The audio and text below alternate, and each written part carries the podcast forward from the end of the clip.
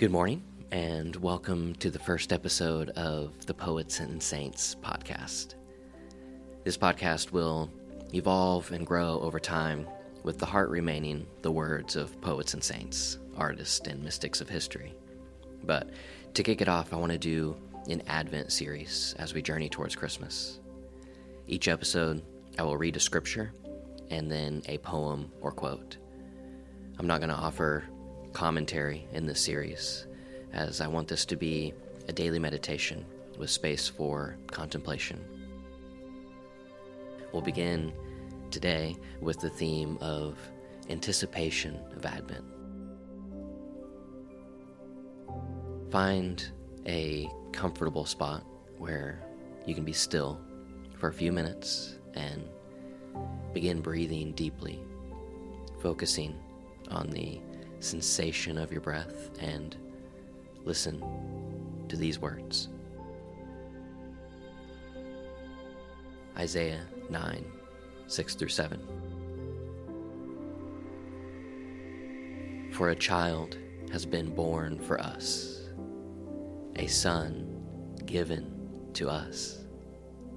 Authority rests upon his shoulders, and he is named Wonderful Counselor, Mighty God, Everlasting Father, Prince of Peace. His authority shall grow continually, and there shall be endless peace for the throne of David and his kingdom. He will establish and uphold it with justice and with righteousness from this time onward and forevermore. The zeal of the Lord of hosts will do this.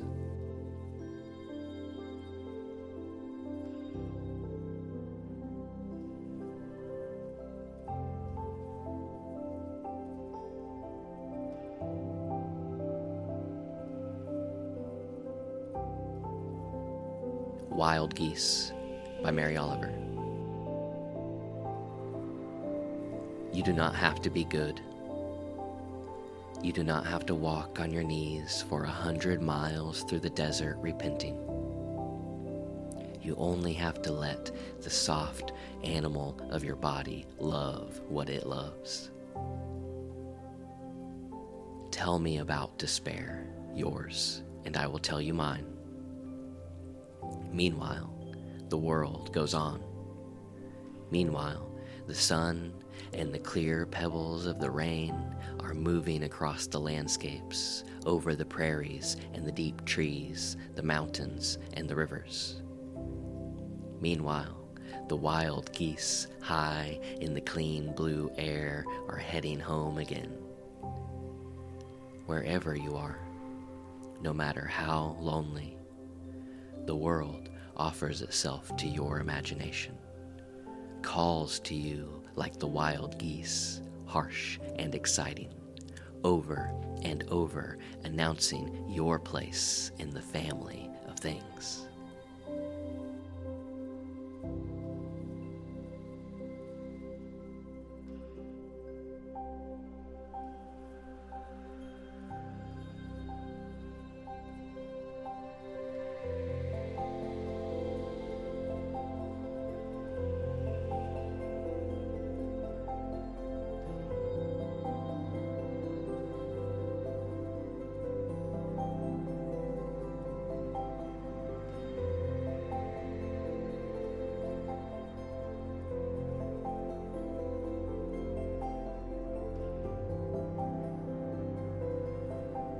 Our Father, who art in heaven, hallowed be your name.